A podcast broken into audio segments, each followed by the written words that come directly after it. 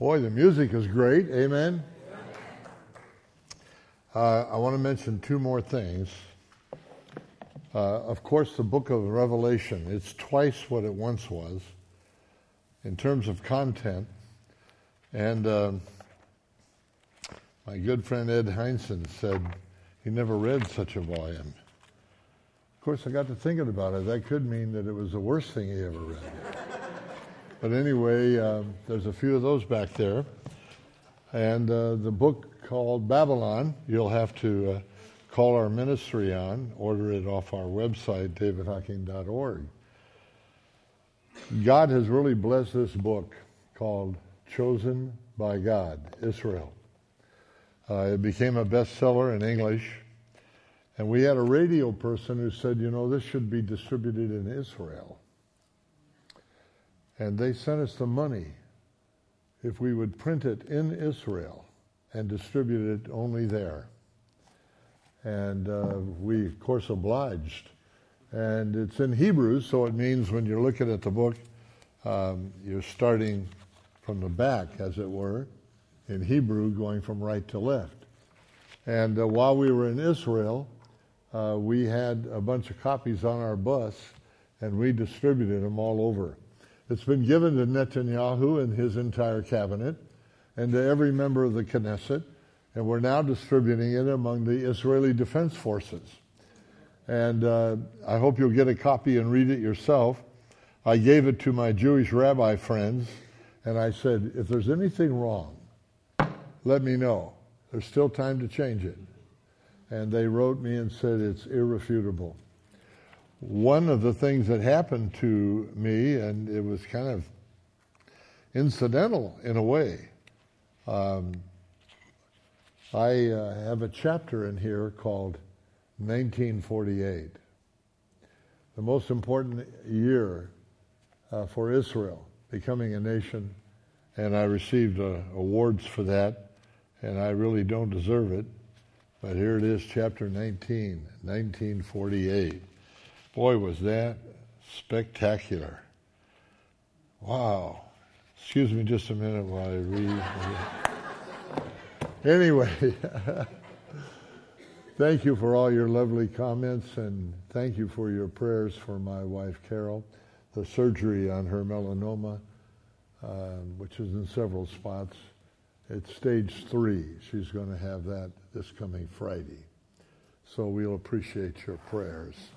Interestingly, uh, several of you prayed for me when I had malaria after speaking in Africa and went into a coma and so forth. So uh, the Department of Infectious Diseases uh, took over at St. Joseph's Hospital in Orange, and they became very wonderful friends of mine. Well, after they released me from that hospital, uh, I went in three months to England to preach at a prophecy conference and caught E. coli. And, well, thank you very much. I caught E. coli. Okay. Anyway, um, I went into a coma for five weeks. And uh, many of you prayed, and my, how I appreciated that. I don't know if you know about E. coli, but it hits all the nerves and muscles of your body so you cannot move. So when I woke up, I woke up and I was singing until then. until then, my eyes will go, you know. Anyway, somebody was harmonizing with me when I woke up, and I can't move. And it was the guy who used to play for the 49ers who was assigned me because I'm not the side view of a postcard, so they needed a a bigger guy. And so he was authorized for the next few weeks to carry me everywhere. And I feel sorry for him. I, I think he's in the hospital now. no, I'm kidding. So they finally released me from that, only to be with Pastor Steve on the freeway of San Francisco and we had a nice little automobile accident. Anyway, uh, those are still the nicest policemen I ever met. You know, they pried me out of the car, and I was really hurting. And uh, they said, well, we're going to take you to the hospital. I said, I'm under doctor's care at St. Joseph in Orange. So they called a hospital. I said, please. And uh, they said, yes, sir, they're ready to receive you. There'll be an ambulance there, and we're, we'll take you to the airport. So they drive me to the airport. These, these are police.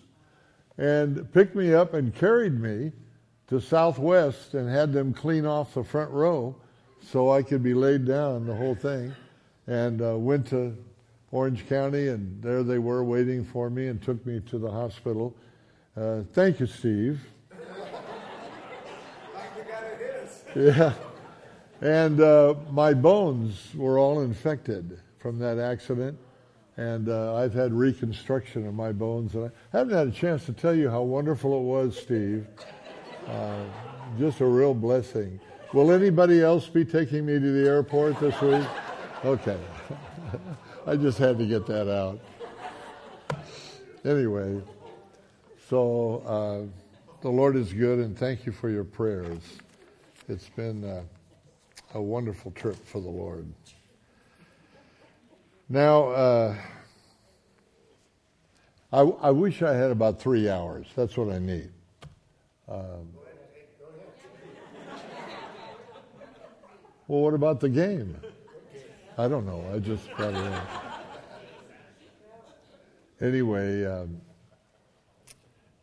again, the book would be very, very apropos. Actually, uh, you will find a lot about today's message in the book of Revelation because that's where we're going. Go to chapter 17, please. Chapter 17. We've looked at the history of Babylon. Nimrod, of course, who built the first kingdom this world has ever seen after the flood. And, uh, oh, someone asked me, well, where did Israel come from? That is a great question. Why? Because they're not one of the 70 nations after the flood. So where'd they come from? And you know, it's a big argument, even in Israel, as well as other countries, about who is really Jewish. Big argument. They have uh, laboratories studying uh, morphology and DNA. Uh, they claim to have isolated a chromosome that if you have it, you are a priest.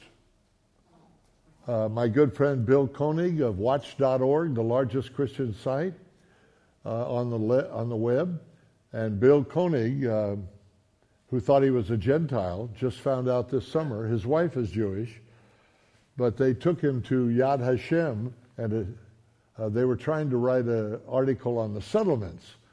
And uh, one of the rabbis there said, You know, your name is very familiar. Are you sure you're not Jewish? He said, No, I'm just Gentile. He said, Well, would you go with me over to Yad Vashem? I used to work in that department. He said, Sure. So he went over there. And not only did he find his name, he found eight people with spelling the name correctly who died in the Holocaust. Well, that made Bill a little nervous, but he said, well, but it, I'm, I'm, not Jewish. I, he said, well, would you mind going to our laboratories and uh, to do a real testing, DNA of you? Well, okay, I guess it won't hurt. So they did it, and he sat out in the lobby waiting for the results. And uh, the rabbi came out, and through his beard, he looked white. He said, What's going on? He said, Sir, I don't know how to tell you this. Tell me what? He said, You have the chromosome of a Jewish priest. We will be happy to provide a home for you and your wife and start your training for the temple. Can you imagine how would you be shaken up a bit? And Bill told me the story uh, we were in Canada together, and he said, I, I still haven't gotten over it. He said, I don't know what to do with it. I said, Well, just praise the Lord. Besides, Paul said, He who is a Jew is not one outwardly in the flesh, but one inwardly. We need to be circumcised in our hearts. Anyway, another story. Now, how did I get on that? I don't know. I think it was a story about Pastor Steve. That's how I got on. Okay, Revelation 17. You have your Bible open? So we studied history, the king of Babylon, who is Satan, and now the mystery of Babylon. These are subjects the Bible deals with, and this one, my goodness, the books that have been written on it. Let's try it. Chapter 17, beginning at verse 1. And there came one of the seven angels, which had the seven vials or bowls, and talked with me, saying unto me, Come hither, I will show thee un, uh, unto thee the judgment of the great whore that sitteth upon many waters. Now, this particular chapter and verse just kind of hits you between the eyes. The great whore, with whom the kings, plural, of the earth have committed fornication, and the inhabitants of the earth have been made drunk with the wine of her fornication. So he carried me away in the spirit into the wilderness. And I saw a woman sit upon a scarlet colored beast, full of names of blasphemy, having seven heads and ten horns. And the woman was arrayed in purple and scarlet color and decked with gold and precious stones and pearls, having a golden cup in her hand, full of abominations and filthiness of her fornication and upon her forehead was a name written Mystery, Babylon the Great, and mother of harlots and abominations of the earth. And I saw the woman drunken with the blood of the saints and with the blood of the martyrs of Jesus. And when I saw her, I wondered with great admiration. And the angel said unto me, Wherefore didst thou marvel? I will tell thee the mystery of the woman, of the beast that carrieth her, which had the seven heads and ten horns. The beast that thou sawest was and is not, and shall ascend out of the bottomless pit and go into perdition. And they that dwell on the earth shall wonder, whose names were not written in the book of life from the foundation of the world when they behold the beast that was and is not and yet is. And here is the mind which hath wisdom. The seven heads are seven mountains on which the woman sitteth. There are seven kings, five are fallen, and one is, and the other is not yet come. And when he cometh, he must continue a short space. And the beast that was and is not, even he is the eighth, and is of the seven and goeth into perdition. And the ten horns which thou sawest are ten kings, which have received no kingdom as yet, but receive power as kings one hour with the beast. These have one mind, and shall give their power and strength unto the beast. These shall make war with the Lamb, and the Lamb shall overcome them. For he is Lord of lords and King of kings. By the way, feel free to say amen. Yeah. Did you know that God doesn't like silence? I remember as a boy hearing a pastor say, Let's be silent in the temple of the Lord. You know, it all sounds so, I don't know, churchy. I don't know.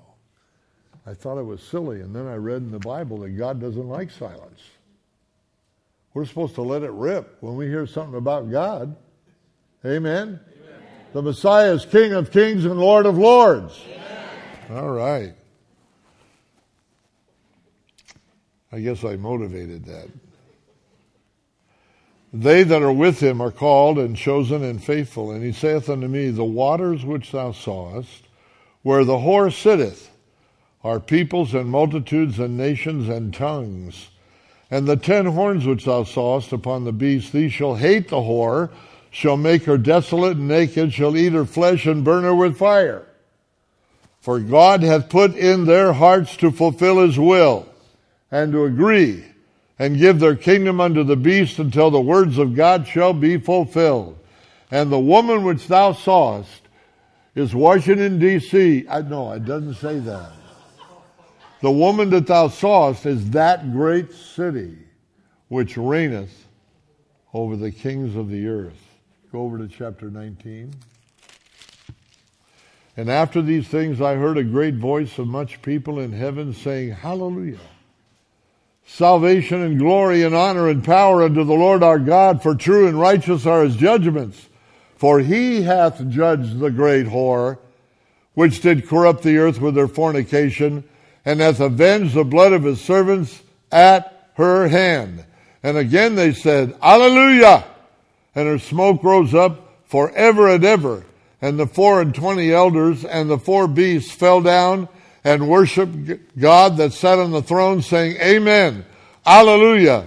And a voice came out of the throne saying, Praise our God, all ye his servants and ye that fear him, both small and great. And I heard as it were the voice of a great multitude and as the voice of many waters, as the voice of mighty thundering saying, Alleluia, for the Lord God omnipotent reigneth. And all God's people said, Amen. Father, we pray you would bless your word to our hearts. May we be careful to say what you say, no more, no less. And most of all, that we will understand the influence of Babylonianism even in our day. Thank you, Lord. In the blessed name of our Lord Yeshua, we pray. Amen. Well, let's get right into it. Here's some details about this woman. Revelation 17, 1 to 6. And um, these are written to us by the Lord God Himself. And He tells us what she is like Babylon the Great. By the way, it will be a part of the arguments that I will give you at the end, at the end of tomorrow's message that feminine pronouns are used of Babylon, never masculine. Interesting point in trying to figure it out. I'll tell you more about that tomorrow. Right now, we learn she has great authority. Number one. Great authority. She sitteth upon how many waters? Many. And we are already told from verse 15 that the waters which thou sawest where the horse sitteth are peoples, multitudes, nations, and tongues, or multiple languages. Number two, she has the appearance of great wealth. Look at the list there. And then remember that we have in Jeremiah 51, 6 to 8, the passage that is quoted here. The interesting thing about the book of Revelation, 20 years ago when I first wrote a commentary, I found myself 400 quotations from the Old Testament. However, uh, Hebrew University, which uh, does teach Revelation, uh, if you go there, you have to be proficient in Greek because you're going to translate the book of Revelation back into Hebrew. And that is no small task. But the result of that study, which has been done over the entire New Testament, is that Revelation has 721 quotations from the Old Testament. Hebrew University says it appears that the only thing not in the Old Testament or the Jewish Tanakh, the Jewish Bible, the only thing not there are the names of the seven churches that are mentioned in chapters 2 and 3. Even the things said about the churches are quotations from the Old Testament. This is an integrated software system controlled by the Holy Spirit of God. Feel free to say amen. It's important that we read the Bible and understand the impact of the Bible. Well, she has the appearance of great wealth. I can't help but contrast her with the godly woman of 1 Timothy, right? Or Titus. Number three, she has many abominations in her history.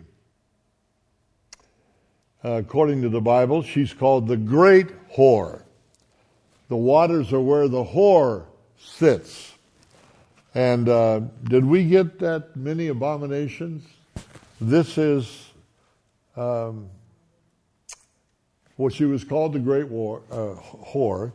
And she's characterized by fornication, and now this is the third one her association with Babylon. It is impossible for us to run away from this. What amazes me in all the books I have on Babylon and Revelation is how little the writers refer to the whore having an effect upon churches today. That has disturbed me greatly. Uh, she's characterized by fornication. Many people say it's just political. I don't think so. I think God is making it clear that this woman, a picture of this prostitute sitting on a beast with seven heads, with ten horns on the seventh head, that it is picturing the work of the devil himself, not only in political institutions and kingdoms, but in the religious world as well. Babylon, after all, is a religion and it controls politics, economics, you name it. It's a dangerous deception, and it's in our world big time. Uh, she has antagonism, number four, uh, with uh, believers. Put it up there. The accusation, oh, how'd they get in there? Oh, I skipped it. Yeah. Follow what's up there, not me. But anyway, she is a mystery. That's what the Bible says. Amen? Babylon the Great. Now, that word has never been translated. Did you know that? The word mystery is a transliteration of the Greek language. The Greek word is mysterion. It was just said into English, mystery, not translated. There are a lot of things about the word mystery. I have quite a bit in the book, which you can read when you get it. But the word mystery is used often about good things. It can be a positive issue. In this case, it is negative. The word mystery appears four times in the book of Revelation. But notice she's not only a mystery, which means something hidden in the past, but is going to be revealed to us in the future. And that's what I think Revelation 17 and 18 is doing. She is a mother. The mother of what? It says harlots, prostitutes, and abominations of the earth. The word abomination, I can tell you what my kids say. I don't know what it means, Dad, but it sounds awful. An abomination in the Bible is idolatry and immorality, and the two are often together. Now, the next major thing I want to show you is the description, put it up there, the description of the beast. Here's where we get into trouble. Um, I was going to bring you a couple of books that are recent and read paragraphs out of them to show you how troubling it is figuring this out. One of them, by a popular prophecy organization, says the beast is the United States of America. Hmm. And the great city is either Washington, D.C. or New York. Believest thou this? I certainly don't. So let's break it down a little bit. The identity of seven heads. That's what we want to look at. Put it up there.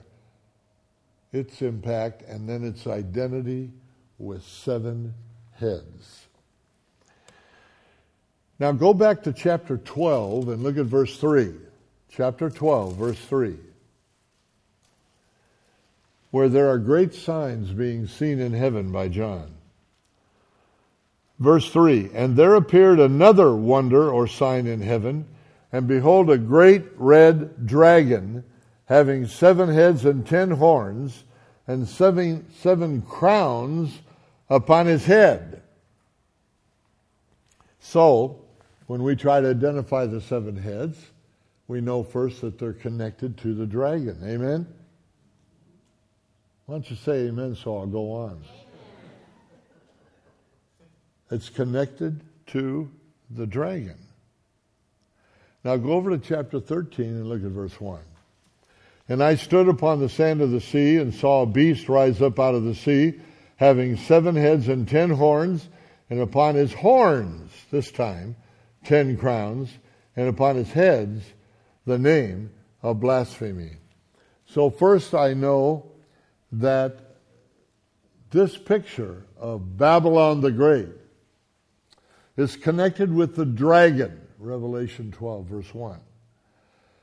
And secondly, it's connected with the beast upon which the woman rides, with seven heads, ten horns, and the crowns are on the horns this time. Now look at chapter 17, verse 8. Chapter 17, verse 8. The beast that thou sawest was and is not, and shall ascend out of the bottomless pit and go into perdition. And they that dwell on the earth shall wonder, whose names were not written in the book of life from the foundation of the world, when they behold the beast that was and is not and yet is. Well, what in the world is this all about? Well, we know first it's connected with the dragon. Second, we know that the beast has come out of the bottomless pit with seven heads and ten horns, and the crowns are on his horns. And third, we know the beast has come out of the bottomless pit and will go into perdition, permanently in hell. In chapter 19, verse 20, and the beast was taken, and with him the false prophet that wrought miracles before him, with which he deceived them that had received the mark of the beast, and them that worshipped his image.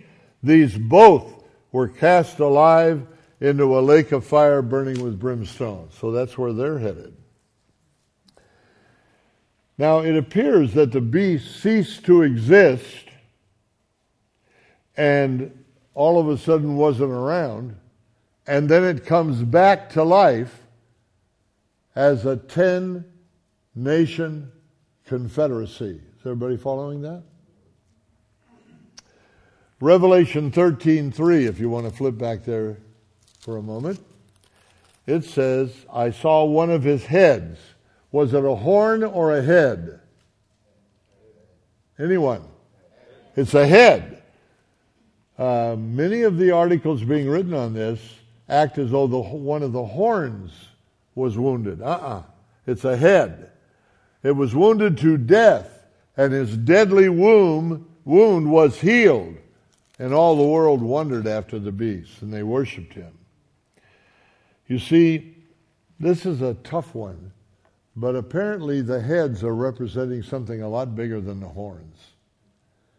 And five of those heads, according to Revelation 17, were already gone in John's day. Wow. So, which one gets the deadly wound? Anybody? If five of them existed before John's day, and one is in existence during John's time, which one gets the deadly wound? Why don't you try? It would be the sixth head. Why? Because the other five are already gone. Okay? Now, apparently, it's healed to the point it becomes an empire again with ten divisions in it. Those are the ten horns. And here's something important the Antichrist, a lot of people identify with the beast, the head. That isn't what it says. According to Daniel 7 and 8, the Antichrist is a little horn who comes up among the ten horns, quickly takes up three under his power and authority, and eventually becomes the eighth empire of the world. Is everybody following this? How many are following it know exactly what I just said? Okay, two of you. Go back to Revelation 17. Verse 10. There are seven kings, five are fallen. Now, John's writing at 95 AD. And he says five are fallen. People say, well, that must be the Roman empires. No, there's more than that. Between the time of Octavian and the time of John writing Revelation. So, what in the world does he mean? He's talking about heads as though they are kingdoms or empires, not just kings who rule in them. The first five had already fallen in John's day. Uh, we have a list of them right here Egypt, Assyria, Babylon, Medo Persia, and Greece. All five are gone in John's day. Amen? How many of you now know that there are five empires that were gone in John's day? Okay, now we're doing better. Now it says, one is. What world empire was in power when John wrote the book of Revelation? Ah, Rome. That's the one that is. The seventh head had not come as yet. A future empire is described by the seventh head having ten horns. The seventh head will only last a short time, and the eighth will come out of the seven, as a little horn will come out of somewhere in the world and quickly take up power. And he can speak very well and do nothing. Now, I know some of you afterwards are going to ask me if Obama's the Antichrist. He does speak well. I don't think he's smart enough, frankly, but anyway. Oh, that was a bad blow. I've got worse things to say, which I'll keep to myself. In Daniel 7, verse 8, you will learn about that. So now let's talk about the involvement. Put it up there the involvement of the ten horns, verses 12 to 14. Again, if you will study Daniel 7 and 8, you will learn a great deal about this. And uh, their involvement is very interesting here in verse 12. The ten horns which you saw are ten kings. Wow. People say to me, Well, I thought this was the European Union. They have 25 and nine more wanting to get in. I don't think so. But it was interesting about a month ago, the European Union discussed that they cannot get anything done with 25 people at the table. So they suggested a division of 10. Wow. My mind perked up. And I was even more interested when I found what their meaning was of a 10 division world government. It included all nations of the world. That's interesting, that's what the Bible says. And it represents global government, world government that would control all nations. And that's where they're going. And the 10 divisions were a little bit different than what you could expect. I was interested because I was looking at Division 1 and I read quite a bit on it. Division 1 happens to be Canada, the US, and Mexico. Do you remember the whole economic de- design called uh, NAFTA? Now, it was a failed experiment, but by the way, NAFTA still exists. It was never killed. One of its first projects was the pipeline. Remember that? From Canada all the way to Mexico City? And friends, when you start reading about the globalists and what they think and what they want, they're not done yet. And Division 1 has got to be settled before they can go on. They're going to have 10 divisions. Now, if you want to read more about it, uh, it's found under the websites of the Club of Rome. The Club of Rome are futuristic thinkers, and I don't trust them at all. They're into world government. They don't believe the Bible. They're anti-Israel. So be careful if you're going to go read it. But if you read it, you will discover That's exactly what they're planning for planet Earth. A tenfold division of the entire globe. All nations would be put on one of those ten. Interesting, huh?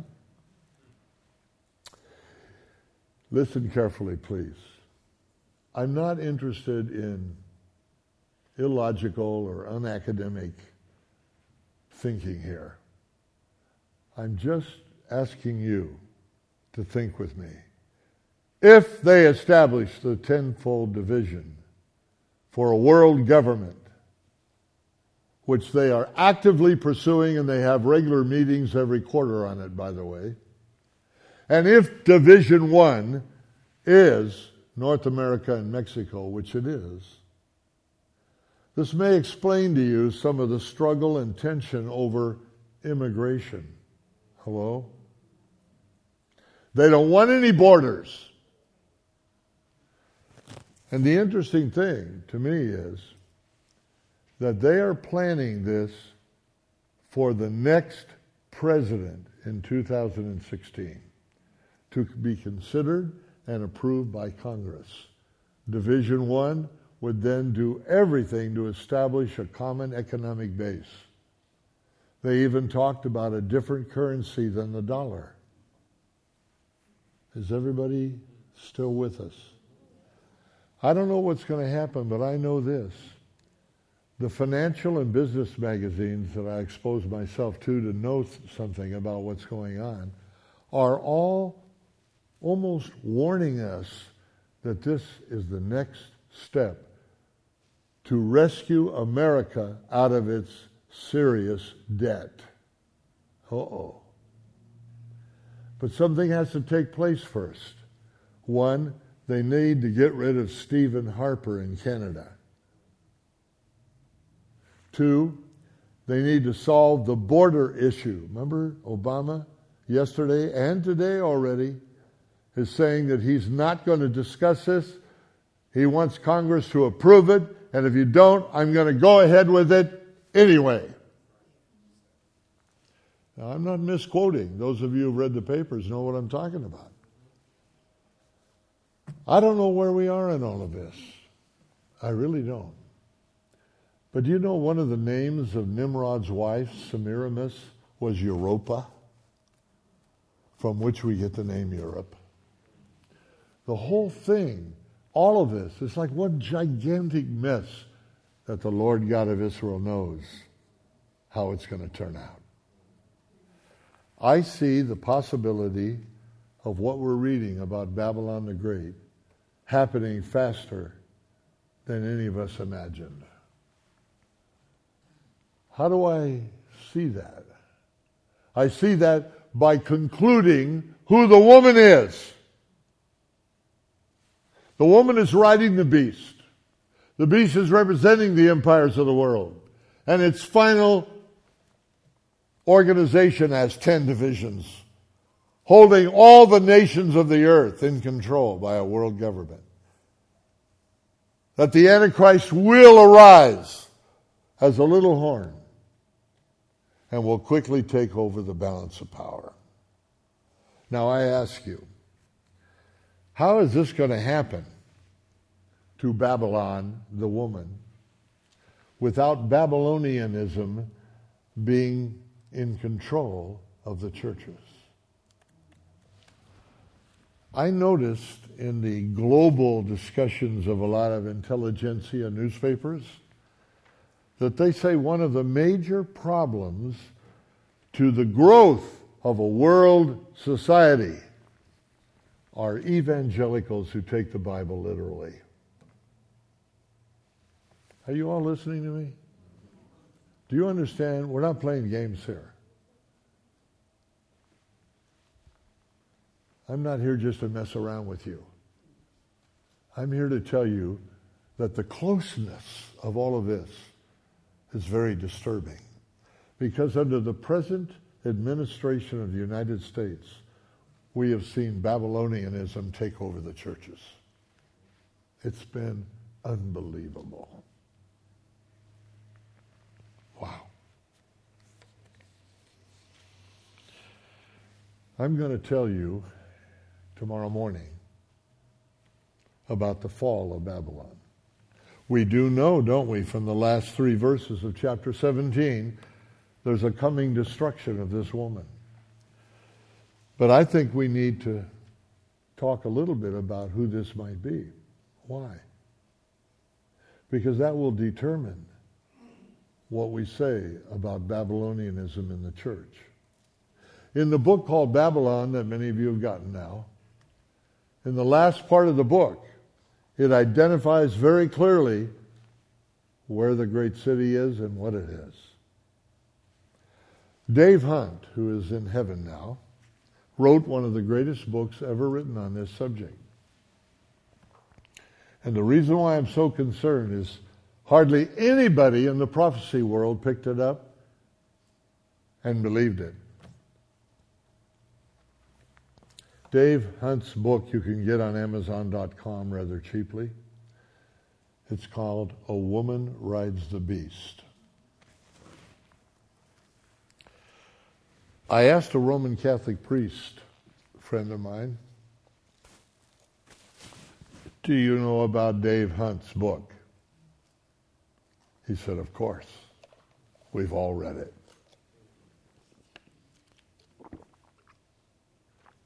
I said, I, I wonder what you think about it. Well, we're not going to say much to our congregations, but he said Dave Hunt was right on target. The history of a woman who would influence all nations of the world cannot be anybody but the Roman Catholic Church. This is a Roman Catholic priest. I said, Well, you know, I'm taking it a step further. I said, Yeah, what are you doing now? I said, I'm going to identify all the pagan practices that you guys are involved with that came from Babylon. He said, Well, if you need any help, let me know. I was astonished. You guys study this? Oh, yes. And do you believe what Dave Hunt wrote about? He said, Absolutely, we were all shocked. The history of the Roman Church, especially in the papacy, is not good. And if you don't know about that, you don't know why Revelation says the blood of saints and prophets and those who love the Lord were found in her. I was surprised that he admitted it. The truth of the matter is, here at the end of Revelation, we have the means by which the woman is destroyed, mentioned in verse 15. We have the motivation behind this destruction. And by the way, those quotations are right out of Jeremiah chapter 50 and 51. The Bible again is an integrated system. And the meaning of the woman is in verse 18, and that's where the problem comes. It says, that great city. Go back to Revelation chapter 11, please. Chapter 11. I need your undivided attention here. In Revelation 11, verse 8, the two witnesses. It says, Their dead bodies shall lie in the street of the great city. All right? So maybe write down a piece of paper. The great city. First, Revelation 11, verse 8 which spiritually is called Sodom and Egypt, where also our Lord was crucified. Then what city is it? I, I'm sorry? Jerusalem. This is the only place where you will find it. Now, you still got your Bible open. Go to chapter 14, verse 8. Chapter 14, verse 8. And there followed another angel saying, Babylon is fallen, is fallen, that great city. There it is. So write down your second reference. Revelation 14, verse 8. Now, does it tell us what city it is? Anyway. Well, Babylon is fallen, that great city. So that great city is again Babylon. And who is Babylon? The woman that rides the beast. Are you all following? Hello? I know it's getting near lunch. Stay with it. Number three. After looking at uh, these two references, go to chapter 16 and look at verse 19. These are the seven last plagues that will come on planet Earth.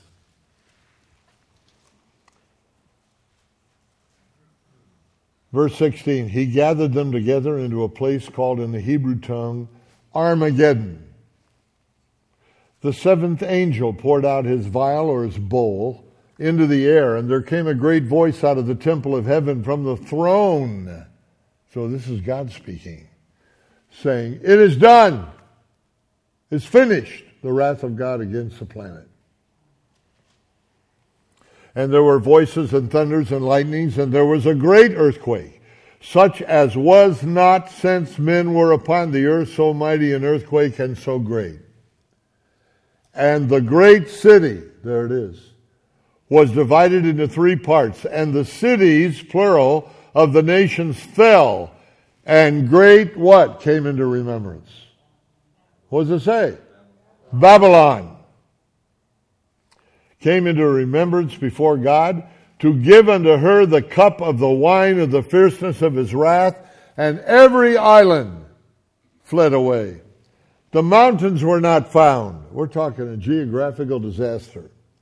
There fell upon men a great hail out of heaven, every stone about the weight of a talent, and men blasphemed God because of the plague of the hail, for the plague thereof was exceeding great. What is happening here? The great city is called Great Babylon.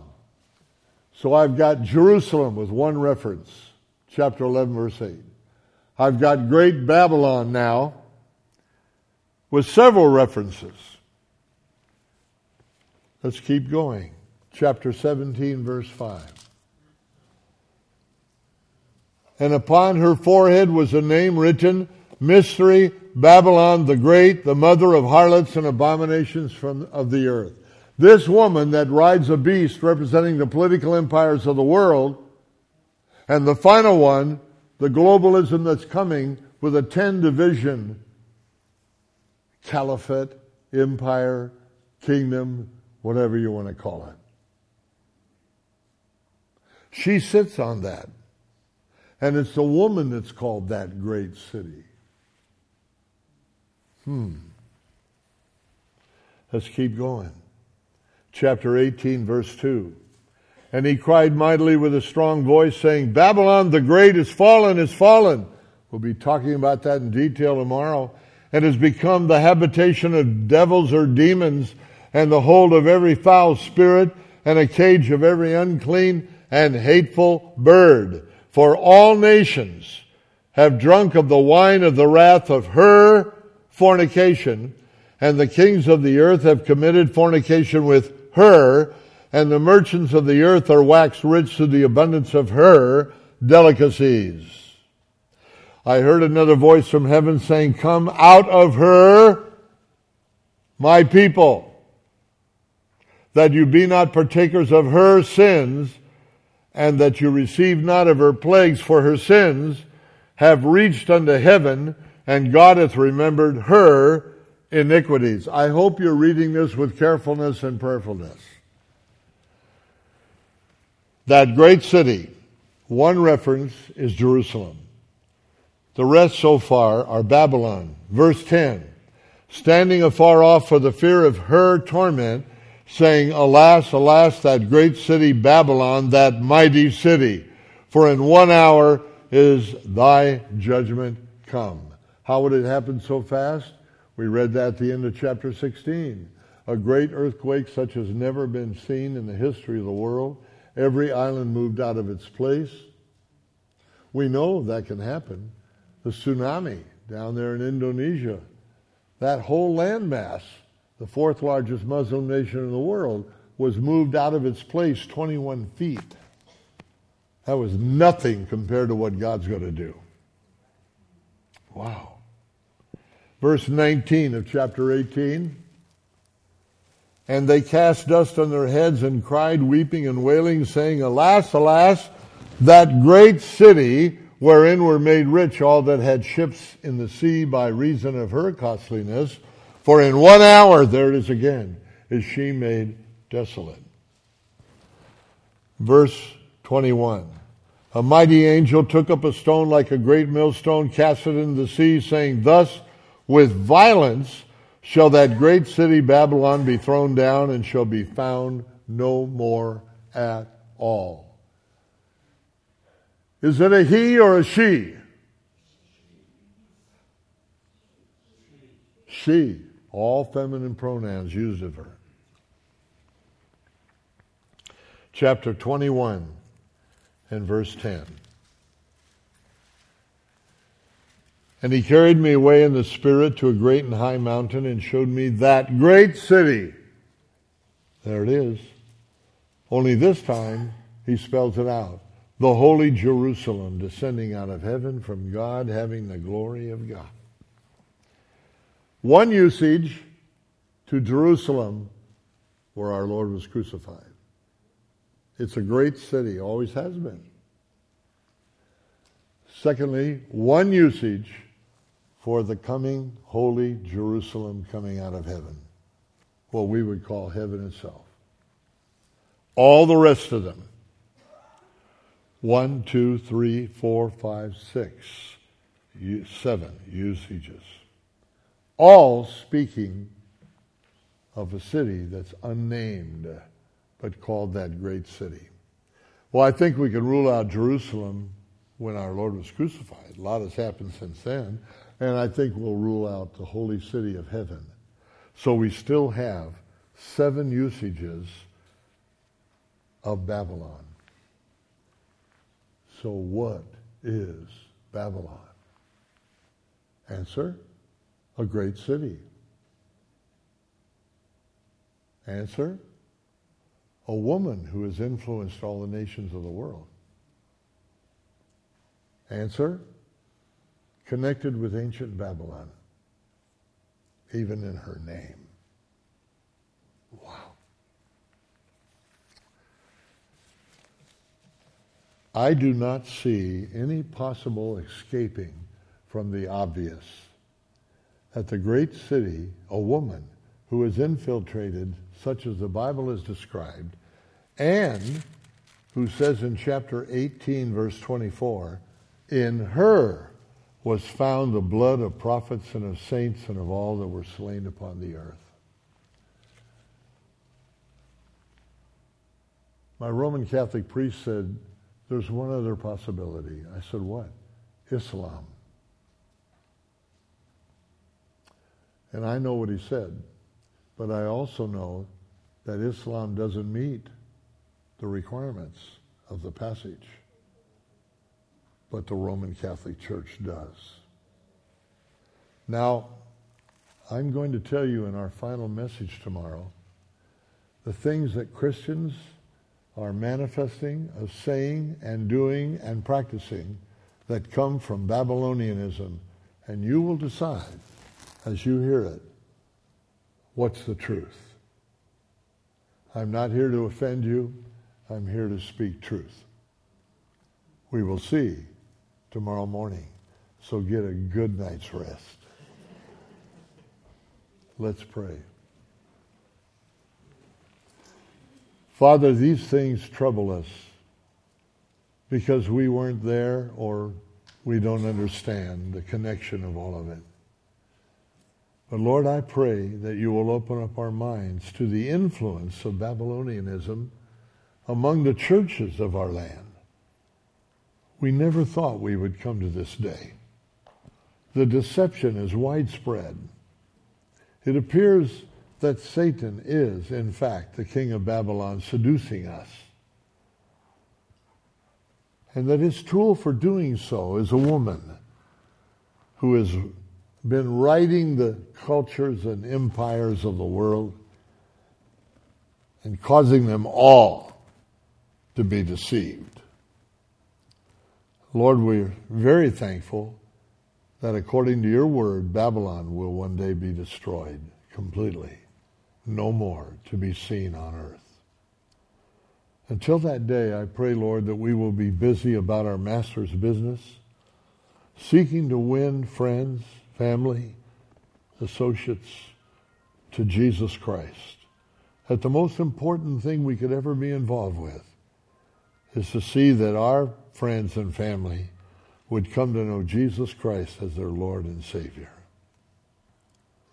Father, I pray that you will open up our eyes. I pray for any that are sitting here that are not even sure of their own relationship with you and your Son, our Savior, our Lord Jesus. God, I pray that by your Spirit, you would challenge them now to open their hearts to you. As I interrupt my prayer for just a moment, please don't look around. Just maintain privacy for everybody. If you're not sure, really, of your relationship with the Lord, I wonder if you'd take a step with me, and that is to simply acknowledge it and ask God to help you. Right where you're sitting, you say, I'm not really sure where I stand. And I won't be mentioning your name or embarrassing you, but right where you are, just slip your hand up to the Lord and say, God, that's me. I need to settle this. I need to make sure that I really belong to you and I've committed my life and my future to you and you alone. Right where you are. Lord, you see the hands, but you also see the heart. And I pray, Lord, that you will bring conviction. You will bring by your Holy Spirit the answer of what it means to have a personal relationship with you that's real and not contrived. Thank you, Lord. In the blessed name of our Lord Jesus, we pray. Amen. God bless you. One more to go. Unless you want to learn about